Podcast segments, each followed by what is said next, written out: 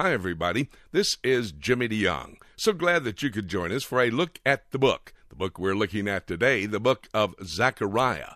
I have a six part series on the book of Zechariah. This is a book that'll help you understand the times in which we're living. You know, many people talk about the Jewish feast and the fulfillment of these Jewish feasts. Well, this study that we're going to take right now in Zechariah helps us to understand the fulfillment of the feast. That's just in a moment, but let me tell you, this is a six part audio series on CD that is available to you.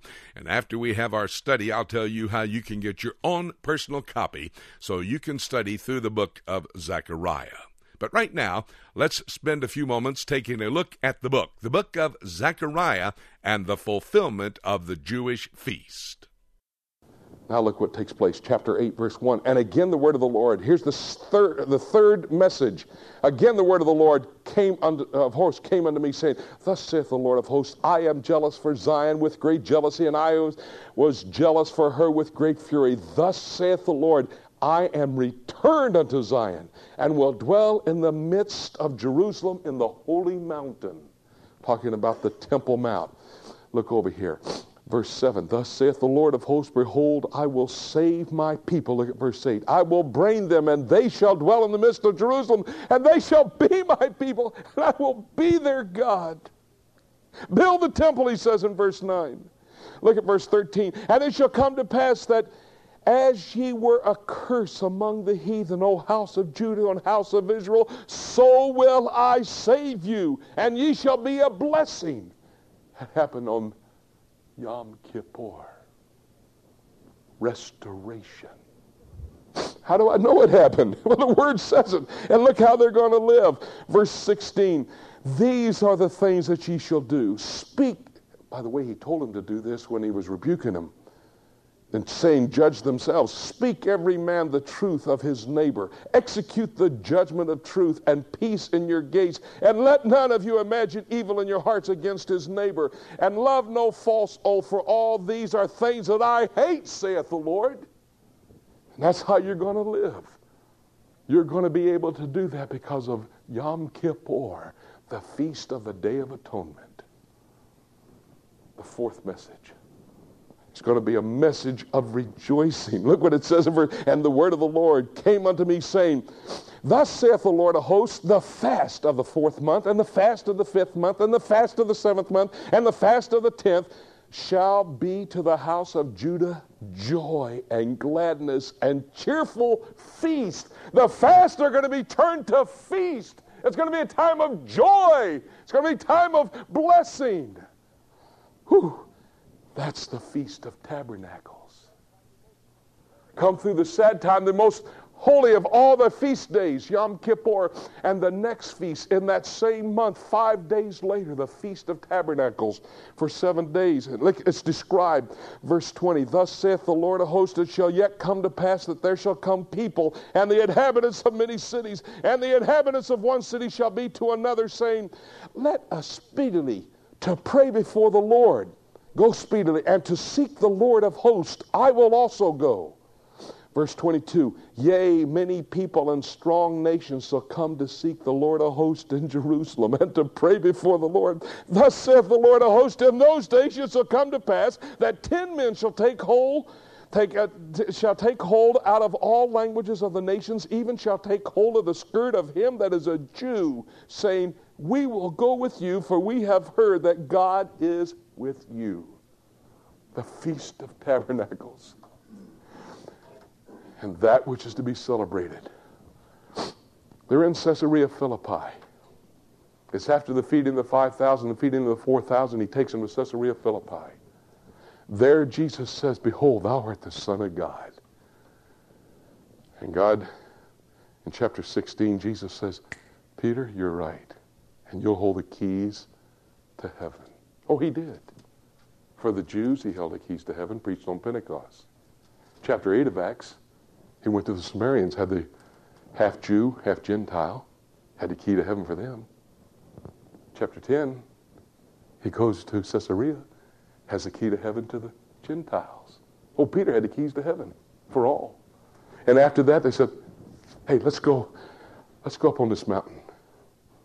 I just want three of you, the inner circle Peter, James, John, come with me.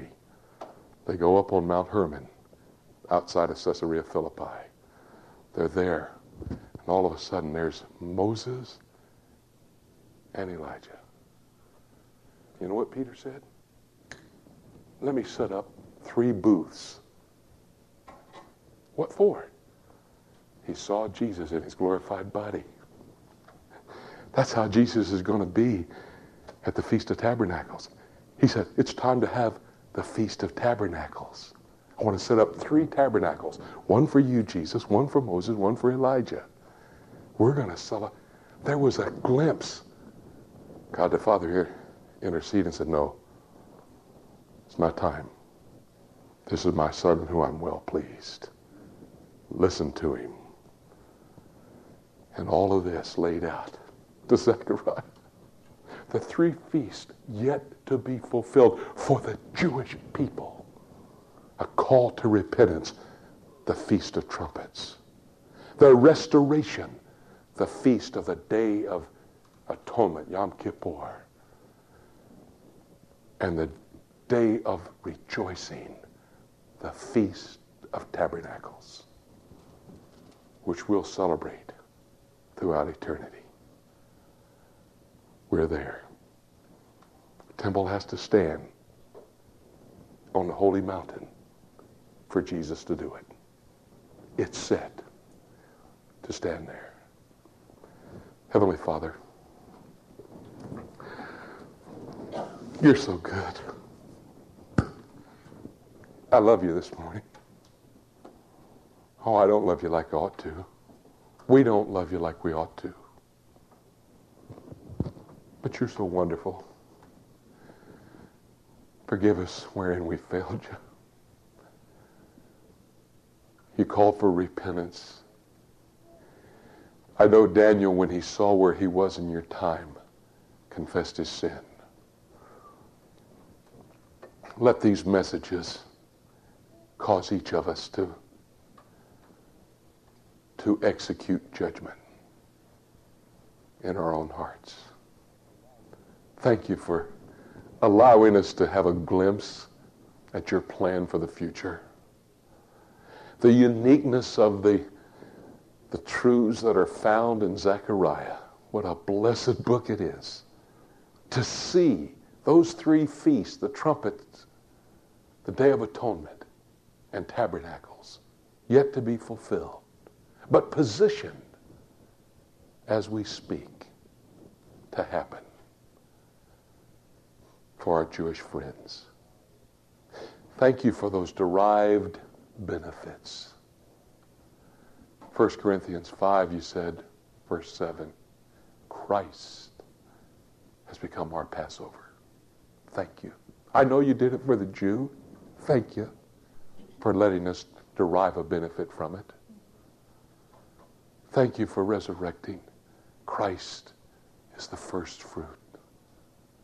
I know you did it for the Jew. Thank you for letting us derive a benefit. On the day of Pentecost, you fulfilled your promise to send the Spirit to the Jew. Thank you for letting us, us derive the benefit of the fullness of the Spirit of God to live our lives. And now, with eager anticipation, as Paul said in his last book, let us look for the blessed hope and the glorious appearing in anticipation of receiving a crown of righteousness because we love his appearing. But as we eagerly await, might we live pure and productive in light of the times in which we have found ourselves living. Love you, Lord. Thank you for giving us this this morning. Thy precious name we pray with thanksgiving. Amen. Thank you for joining us here as we have taken a look at the book, looking at Zechariah. And really, what we've been looking at is the fulfillment of the Jewish feast and how they play into the end time scenario that God's prophetic word reveals to all of us as we study it diligently. By the way, you need to have your copy of Zechariah. It's entitled The Zechariah Perspective. It's a six part audio series on CD that is available to you. You can call our toll free number 877 674 3298, or you can go to our website, prophecytoday.com, and make your order by going to our shopping mall. The title of this series, The Zechariah Perspective, and it's a six hour audio series on CD that will help you get a handle on this very important prophetic book. As we study Zechariah and, in fact, all of the prophetic books, we become more and more aware every day that the next event in God's calendar of activities, the rapture of the church when Jesus shouts, the archangel shouts, and the trumpet God calls us up to be with him, that that could happen at any moment. In fact, it could happen before I finish the next sentence. And in light of that, there's nothing left for me to say now except let's keep looking up until.